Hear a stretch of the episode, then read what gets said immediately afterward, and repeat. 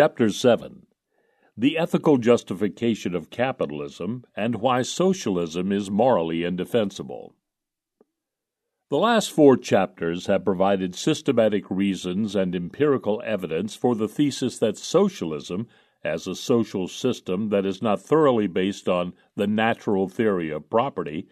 the first use, first own rule, which characterizes capitalism, must necessarily be, and in fact is, an inferior system with respect to the production of wealth and the average standard of living. This may satisfy the person who believes that economic wealth and living standards are the most important criteria in judging a society, and there can be no doubt that for many, one standard of living is a matter of utmost importance, and because of this, it is certainly necessary to keep all of the above economic reasoning in mind. Yet there are people who do not attach much importance to economic wealth, and who rank other values even higher. Happily, one might say for socialism, because it can thus quietly forget its original claim of being able to bring more prosperity to mankind, and instead resort to the altogether different but even more inspiring claim that whereas socialism might not be the key to prosperity, it would mean justice, fairness, and morality, all terms used synonymously here and it can argue that a trade off between efficiency and justice, an exchange of less wealth for more justice, is justified, since justice and fairness are fundamentally more valuable than economic wealth. This claim will be examined in some detail in this chapter. In so doing, two separate but related claims will be analyzed. One, the claim made in particular by socialists of the Marxist and Social Democratic camp, and to a lesser degree also by the conservatives, that a principled case in favor of socialism can be made because of the moral value of its principles, and mutatis mutandis, that capitalism cannot be defended morally. And two, the claim of empiricist socialism that normative statements should or ought statements since they neither solely relate to facts nor simply state a verbal definition, and thus are neither empirical nor analytical statements, are not statements at all, at least not statements that one could call cognitive in the widest of all senses, but rather mere verbal expressions used to express or arouse feelings, such as wow or grr. The second, empiricist, or as its position applied to the field of morals is called, emotivist claim, will be dealt with first, as in a way it is more far reaching. The emotivist position is derived by accepting the central empiricist positivist claim that the dichotomous distinction between empirical and analytical statements is of an all inclusive nature. That is, that any statement whatsoever must be empirical or analytical and never can be both. This position, it will be seen, turns out to be self defeating on closer inspection, just as empiricism in general turned out to be self defeating. If emotivism is a valid position, then its basic proposition regarding normative statements must itself be analytical or empirical, or else it must be an expression of emotions. If it is taken to be analytical, then it is mere verbal quibble, saying nothing about anything real, but rather only defining one sound by another, and emotivism would thus be a void doctrine. If, instead, it is empirical, then the doctrine would not carry any weight, as its central proposition could well be wrong. In any case, right or wrong, it would only be a proposition stating a historical fact, i.e., how certain expressions have been used in the past, which in itself would not provide any reason whatsoever why this would have to be the case in the future too, and hence why one should, or rather should not, look for normative statements that are more than expressions of emotions in that they are meant to be justifiable. And the emotivist doctrine also would lose all of its weight if it adopted the third alternative and declared its central tenet itself a wow statement, too. For if this were the case, then it would not contain any reason why one should relate to and interpret certain statements in a certain way, and so if one's own instincts or feelings did not happen to coincide with somebody else's wowing, there would be nothing that could stop one from following one's own feelings instead. Just as a normative statement would be no more than the barking of a dog, so the emotivist position, then, is no more than the barking comment on barking. On the other hand, if the central statement of empiricism emotivism, i.e., that normative statements have no cognitive meaning but are simply expressions of feelings, is itself regarded as a meaningful statement communicating that one should conceive of all statements that are not analytical or empirical as mere expressive symbols, then the emotive position becomes outrightly contradictory. This position must then assume, at least implicitly, that certain insights, i.e., those relating to normative statements, cannot simply be understood and meaningful, but can also be given justification as statements with specific meanings. Hence, one must conclude that emotivism falters because if it were true, then it could not even say and mean what it says it simply would not exist as a position that could be discussed and evaluated with regard to its validity. But if it is a meaningful position which can be discussed, then this fact belies its very own basic premise. Moreover, the fact that it is indeed such a meaningful position, it should be noted, cannot even be disputed, as one cannot communicate and argue that one cannot communicate and argue. Rather, it must be presupposed of any intellectual position that it is meaningful and can be argued with regard to its cognitive value simply because it is presented in a language and communicated. To argue otherwise would already implicitly admit its validity. One is forced then to accept a rationalist approach towards ethics for the very same reason that one was forced to adopt a rationalist instead of an empiricist epistemology. Yet, with emotivism so rebuffed, I am still far away, or so it seems, from my set goal, which I share with the Marxist and conservative socialists, of demonstrating that a principled case in favor of or against socialism or capitalism can be made. What I have reached so far is the conclusion that the question of whether or not normative statements are cognitive ones is itself a cognitive problem. However, it still seems to be a very far cry from the proof that the actual norm proposals can indeed be shown to be either valid or invalid. Fortunately, this impression is wrong, and there is already much more won here than might be suspected. The above argument shows us that any truth claim, the claim connected with any proposition that it is true, objective, or valid, all terms used synonymously here,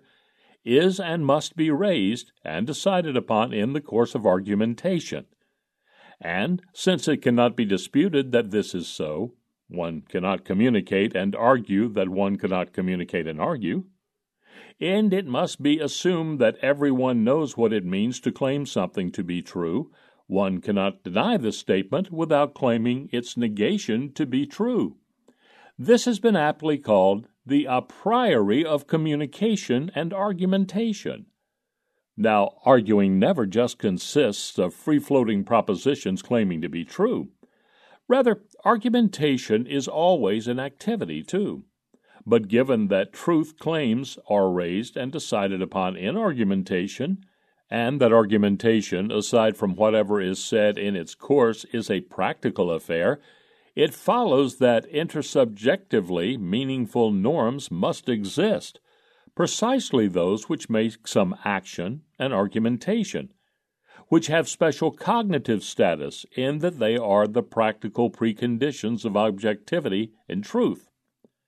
Hence, one reaches the conclusion that norms must indeed be assumed to be justifiable as valid. It is simply impossible to argue otherwise because the ability to argue so would in fact presuppose the validity of those norms which underlie any argumentation whatsoever. The answer, then, to the question which ends can or cannot be justified is to be derived from the concept of argumentation. And with this, the peculiar role of reason in determining the contents of ethics is given a precise description, too. In contrast to the role of reason in establishing empirical laws of nature, reason can claim to yield results in determining moral laws which can be shown to be valid a priori. It only makes explicit what is already implied in the concept of argumentation itself, and in analyzing any actual norm proposal, its task is merely confined to analyzing whether or not it is logically consistent with the very ethics which the proponent must presuppose as valid, in so far as he is able to make his proposal at all. But what is the ethics implied in argumentation whose validity cannot be disputed, as disputing it would implicitly have to presuppose it? Quite commonly, it has been observed that argumentation implies that a proposition claims universal acceptability, or, should it be a norm proposal, that it is universalizable. Applied to norm proposals, this is the idea as formulated in the Golden Rule of Ethics or in the Kantian categorical imperative, that only those norms can be justified that can be formulated as general principles which are valid for everyone, without exception. Indeed, as argumentation implies that everyone who can understand an argument must, in principle, be able to be convinced of it simply because of its argumentative force, the universalization principle of ethics can now be understood and explained as grounded in the wider a priori of communication and argumentation. Yet the universalization principle only provides a purely formal criterion for morality. To be sure, checked against this criterion, all proposals for valid norms, which would specify different rules for different classes of people, could be shown to have no legitimate claim of being universally acceptable as fair norms, unless the distinction between different classes of people were such that it implied no discrimination, but could instead be accepted as founded in the nature of things, again, by everyone. But while some norms might not pass the test of universalization, if enough attention were paid to their formalization, the most ridiculous norms, and what is, of course, even more relevant, even openly incompatible norms, could easily and equally well pass it. For example, everybody must get drunk on Sundays or be fined, or anyone who drinks alcohol will be punished, are both rules that do not allow discrimination among groups of people and thus could both claim to satisfy the condition of universalization. Clearly, then, the universalization principle alone would not provide one with any positive set of norms that could be demonstrated to be justified. However, there are other positive norms implied in argumentation aside from the universalization principle. In order to recognize them, it is only necessary to call three interrelated facts to attention.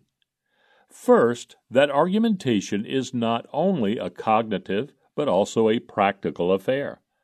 Second, that argumentation as a form of action implies the use of the scarce resource of one's body. And third, that argumentation is a conflict free way of interacting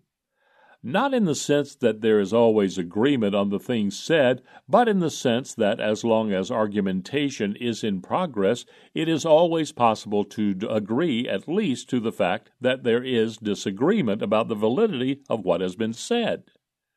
And this is to say nothing else than that a mutual recognition of each person's exclusive control over one's own body must be presupposed as long as there is argumentation. Note again that it is impossible to deny this and claim this denial to be true without implicitly having to admit its truth. Hence, one would have to conclude that the norm implied in argumentation is that everybody has the right of exclusive control over his own body as his instrument of action and cognition. Only if there is at least an implicit recognition of each individual's property right in his own body can argumentation take place. Only as long as this right is recognized is it possible for someone to agree to what has been said in an argument, and hence can what has been said be validated, or is it possible to say no and to agree only on the fact that there is disagreement? Indeed, anyone who would try to justify any norm would already have to presuppose the property right in his body as a valid norm, simply in order to say, This is what I claim to be true and objective. Any person who would try to dispute the property right in his own body would become caught up in a contradiction, as arguing in this way and claiming his argument to be true would already implicitly accept precisely this norm as being valid. Thus, it can be stated that whenever a person claims that some statement can be justified, he at least implicitly assumes the following norm to be justified. Nobody has the right to uninvitedly aggress against the body of any other person and thus delimit or restrict anyone's control over his own body. This rule is implied in the concept of justification as argumentative justification. Justifying means justifying without having to rely on coercion. In fact, if one formulates the opposite of this rule, i.e., everybody has the right to uninvitedly aggress against other people, a rule, by the way, that would pass the formal test of universalization principle, then it is easy to see that this rule is not and never could be defended in argumentation. To do so would, in fact, have to presuppose the validity of precisely its opposite, i.e., the aforementioned principle of non aggression. With this justification of a property norm regarding a person's body, it may seem that not much is won as conflicts over bodies for whose possible avoidance the non aggression principle formulates a universally justifiable solution make up only a small portion of all possible conflicts. However, this impression is not correct. To be sure, people do not live on air and love alone. They need a smaller or greater number of other things as well, simply to survive. And, of course, only he who survives can sustain an argumentation, let alone lead a comfortable life. With respect to all of these other things, norms are needed too, as it could come to conflicting evaluations regarding their use. But in fact, any other norm must be logically compatible with the non aggression principle in order to be justified itself, and mutatis mutandis, every norm that could be shown to be incompatible with this principle would have to be considered invalid. In addition, as the things with respect to which norms have to be formulated are scarce goods, just as a person's body is a scarce good, and as it is only necessary to formulate norms at all because goods are scarce, and not because they are particular kinds of scarce goods, the specifications of the non aggression principle conceived of as a special property norm referring to a specific kind of good, must in fact already contain those of a general theory of property. I will first state this general theory of property as a set of rules applicable to all goods, with the purpose of helping one to avoid all possible conflicts by means of uniform principles and will then demonstrate how this general theory is implied in the non aggression principle. Since, according to the non aggression principle, a person can do with his body whatever he wants as long as he does not thereby aggress against another person's body, that person could also make use of other scarce means, just as one makes use of one's own body, provided these other things have not already been appropriated by someone else, but are still in a natural, unowned state. As soon as someone mixes his labor, as John Locke phrased it, with them, and there are objective traces of this, then property, i.e., the right of exclusive control, can only be acquired by a contractual transfer of property titles from a previous to a later owner and any attempt to unilaterally delimit this exclusive control of previous owners or any unsolicited transformation of the physical characteristics of the scarce means in question is, in strict analogy, with aggressions against other people's bodies an unjustifiable action. The compatibility of this principle with that of non aggression can be demonstrated by means of an argumentum a contrario.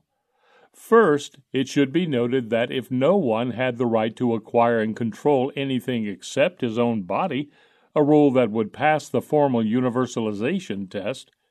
then we would all cease to exist and the problem of justification of normative statements, or for that matter any other problem that is of a concern in this treatise, simply would not exist. The existence of this problem is only possible because we are alive, and our existence is due to the fact that we do not, indeed cannot, accept a norm outlawing property and other scarce goods next and in addition to that of one's physical body. Hence, the right to acquire such goods must be assumed to exist. Now, if this is so, and if one does not have the right to acquire such rights of exclusive control over unused, nature given things through one's own work, i.e., by doing something with things with which no one else had ever done anything before,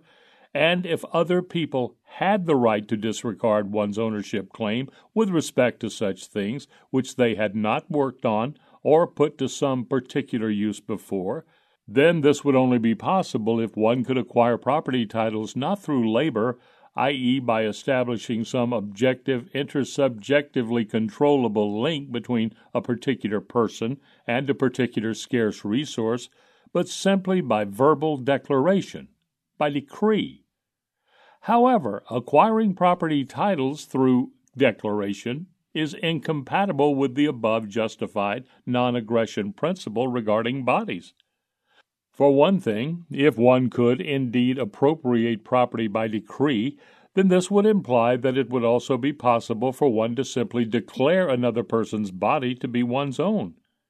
Yet this, clearly enough, would conflict with the ruling of the non aggression principle, which makes a sharp distinction between one's own body and the body of another person.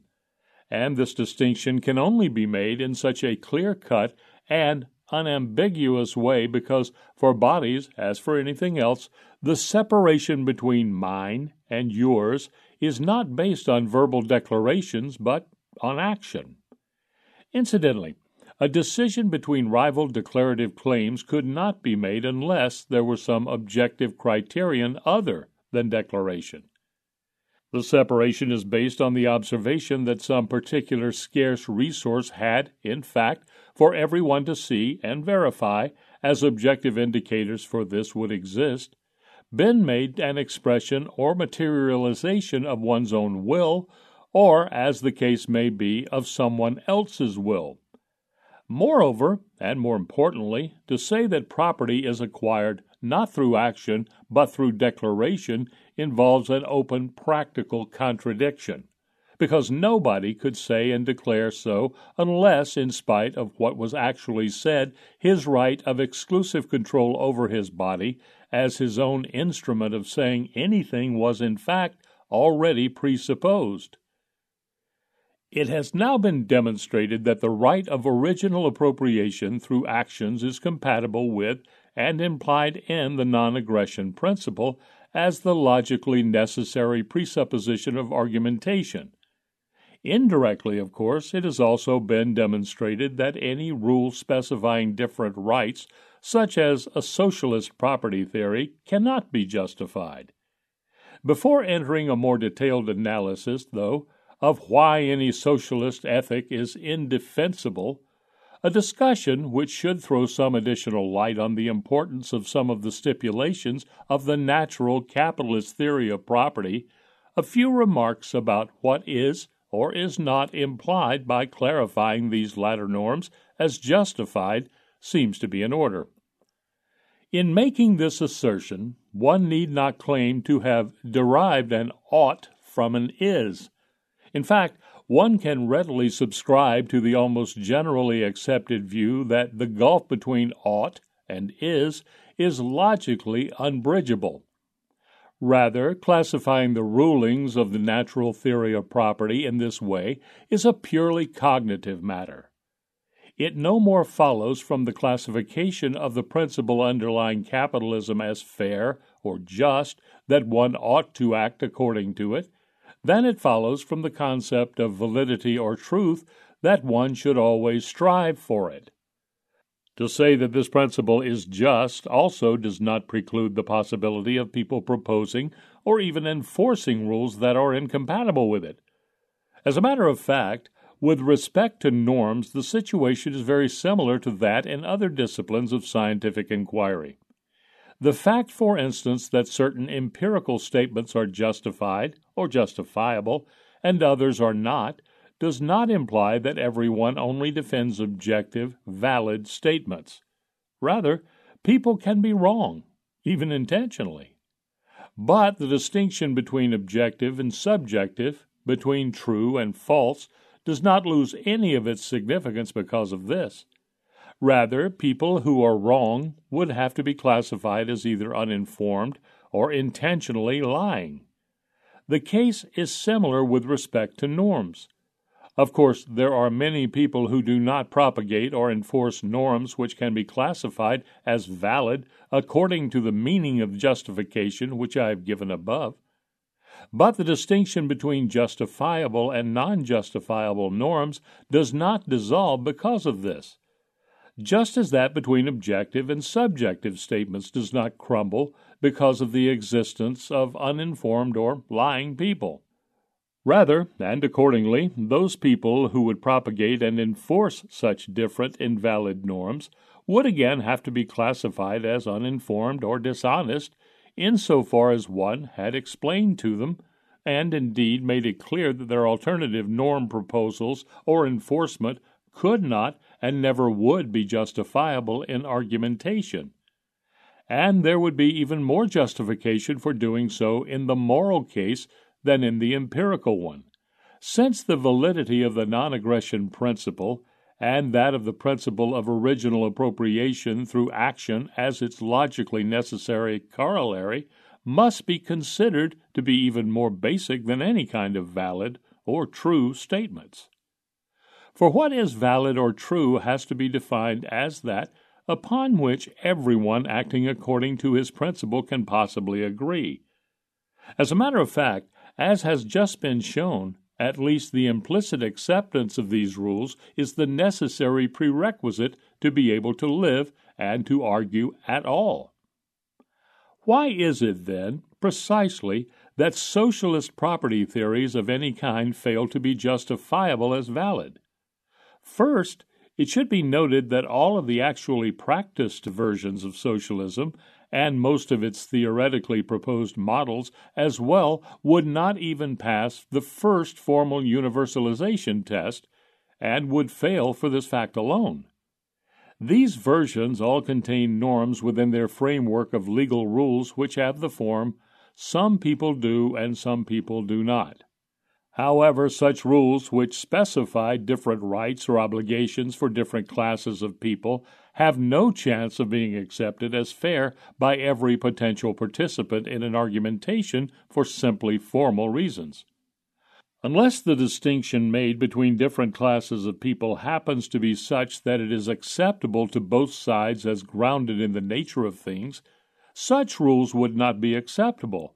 because they would imply that one group is awarded legal privileges at the expense of complementary discriminations against another group.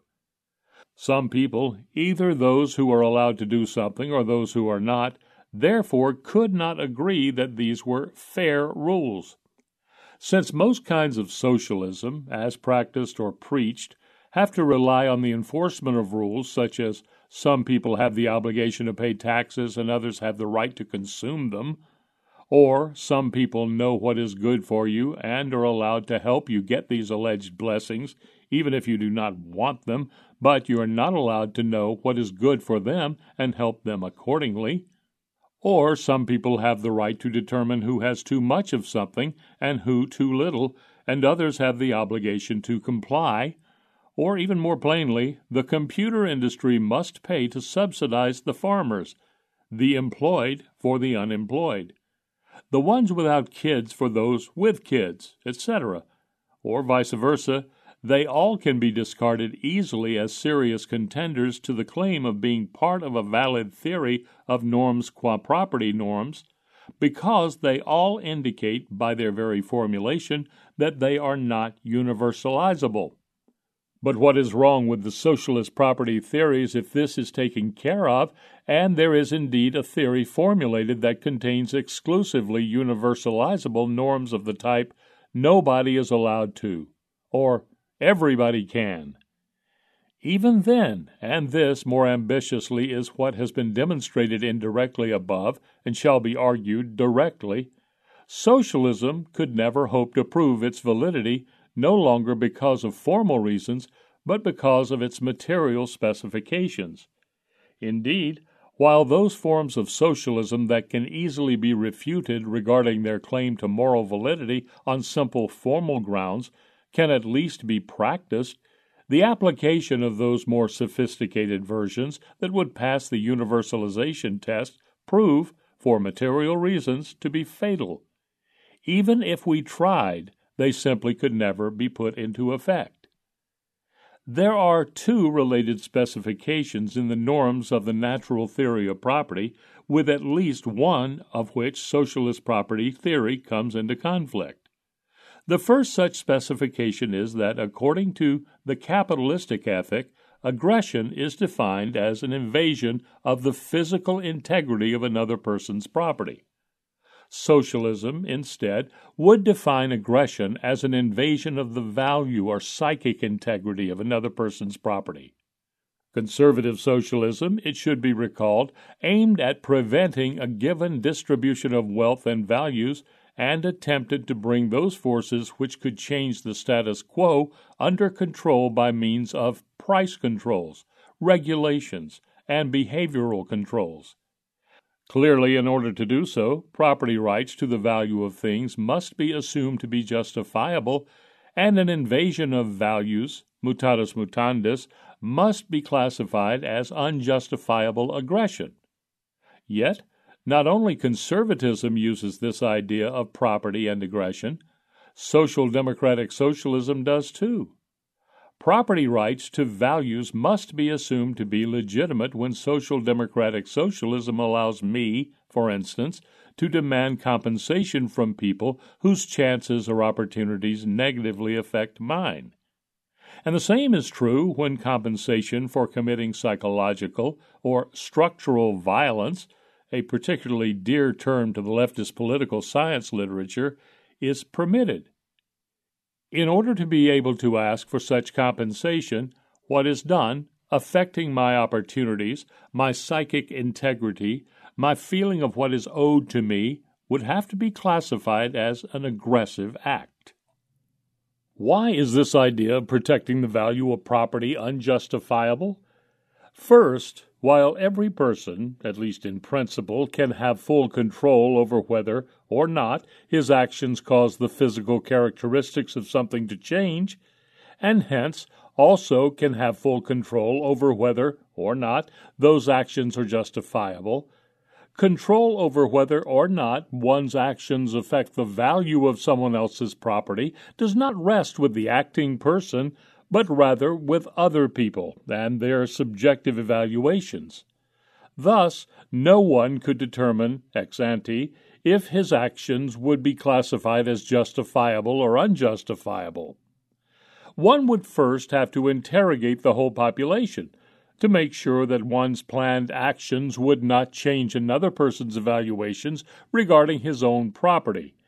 And even then, nobody could act until universal agreement was reached on who is really supposed to do what, with what, and at which point in time. Clearly, for all practical problems involved, one would long be dead and nobody would argue anything any longer long before this was ever accomplished. But, more decisively still, the socialist position regarding property and aggression could not even be effectively argued because arguing in favor of any norm, socialist or not, implies that there is conflict over the use of some scarce resource. Otherwise, there would simply be no need for discussion. However, in order to argue that there is a way out of such conflicts, it must be presupposed that actions must be allowed to be performed prior to any actual agreement or disagreement, because if they were not, one could not even argue so. Yet, if one can do this, and socialism too must assume that one can, insofar as it exists as an argued intellectual position, then this is only possible because the existence of objective borders of property, i.e., borders which every person can recognize as such on his own, without having to agree first with anyone else with respect to one's system of values and evaluations. Socialism, too, then, in spite of what it says, must in fact presuppose the existence of objective property borders rather than of borders determined by subjective evaluations if only in order to have any surviving socialist who can make his moral proposals. The socialist idea of protecting value instead of physical integrity also fails for a second, related reason. Evidently, the value of a person, for example, on the labor or marriage market, can be and indeed is affected by other people's physical integrity or degree of physical integrity. Thus, if one wanted property values to be protected, one would have to allow physical aggression against people. However, it is only because of the very fact that a person's borders, that is, the borders of a person's property in his body as his domain of exclusive control, with which another person is not allowed to interfere unless he wishes to become an aggressor, are physical borders, intersubjectively ascertainable and not just subjectively fancied borders. That everyone can agree on anything independently, and of course, agreement means agreement of independent decision making units, only because the protected borders of property are objective, then, i.e., fixed and recognizable as fixed prior to any conventional agreement, can there at all be argumentation, and possibly agreement, between independent decision making units. There simply could not be anyone arguing anything unless his existence as an independent physical unit was first recognized. No one could argue in favor of a property system defining borders of property in subjective, evaluative terms, as does socialism, because simply to be able to say so presupposes that, contrary to what the theory says, one must in fact be a physically independent unit saying it. The situation is no less dire for socialism when one turns to the second essential specification of the rulings of the natural theory of property. The basic norms of capitalism were characterized not only by the fact that property and aggression were defined in physical terms, it was of no less importance that in addition property was defined as private, individualized property, and that the meaning of original appropriation, which evidently implies making a distinction between prior and later, had been specified. It is with this additional specification as well that socialism comes into conflict. Instead of recognizing the vital importance of the prior later distinction in deciding between conflicting property claims, socialism proposes norms, which, in effect, state that priority is irrelevant in making such a decision, and that latecomers have as much of a right to ownership as firstcomers. Clearly, this idea is involved when social, democratic socialism, for instance, makes the natural owners of wealth and or their heirs pay a tax so that the unfortunate latecomers might be able to participate in its consumption. And this idea is also involved, for instance, when the owner of a natural resource is forced to reduce or increase its present exploitation in the interest of posterity. Both times it only makes sense to do so when it is assumed that the person accumulating wealth first or using the natural resource first, thereby commits an aggression against some latecomers. If they have done nothing wrong, then the latecomers would have no such claim against them. What is wrong with this idea of dropping the prior later distinction as morally irrelevant? First, if the latecomers, i.e., those who did not, in fact, do something with some scarce goods, had indeed as much of a right to them as the first comers, i.e., those who did do something with the scarce goods, then literally no one would be allowed to do anything with anything, as one would have to have all of the latecomers consent prior to doing whatever one wanted to do. Indeed, as posterity would include one's children's children, people, that is, who come so late that one could never possibly ask them, advocating a legal system that does not make use of the prior later distinction as part of its underlying property theory is simply absurd, in that it implies advocating death but must presuppose life to advocate anything. Neither we, our forefathers, nor our progeny could, do, or will survive and say or argue anything if one were to follow this rule. In order for any person, past, present, or future, to argue anything, it must be possible to survive now. Nobody can wait and suspend acting until everyone of an indeterminate class of latecomers happens to appear and agree to what one wants to do. Rather, insofar as a person finds himself alone, he must be able to act, to use, produce, consume goods straight away, prior to any agreement with people who are simply not around yet, and perhaps never will be. And in so far as a person finds himself in the company of others, and there is conflict over how to use a given scarce resource, he must be able to resolve the problem at a definite point in time with a definite number of people instead of having to wait unspecified periods of time for unspecified numbers of people. Simply in order to survive, then, which is a prerequisite to arguing in favor of or against anything, property rights cannot be conceived of as being timeless and nonspecific regarding the number of people concerned. Rather, they must necessarily be thought of as originating through acting at definite points in time for definite acting individuals. Furthermore, the idea of abandoning the prior later distinction, which socialism finds so attractive, would again simply be incompatible with the non aggression principle as the principal foundation of an argumentation.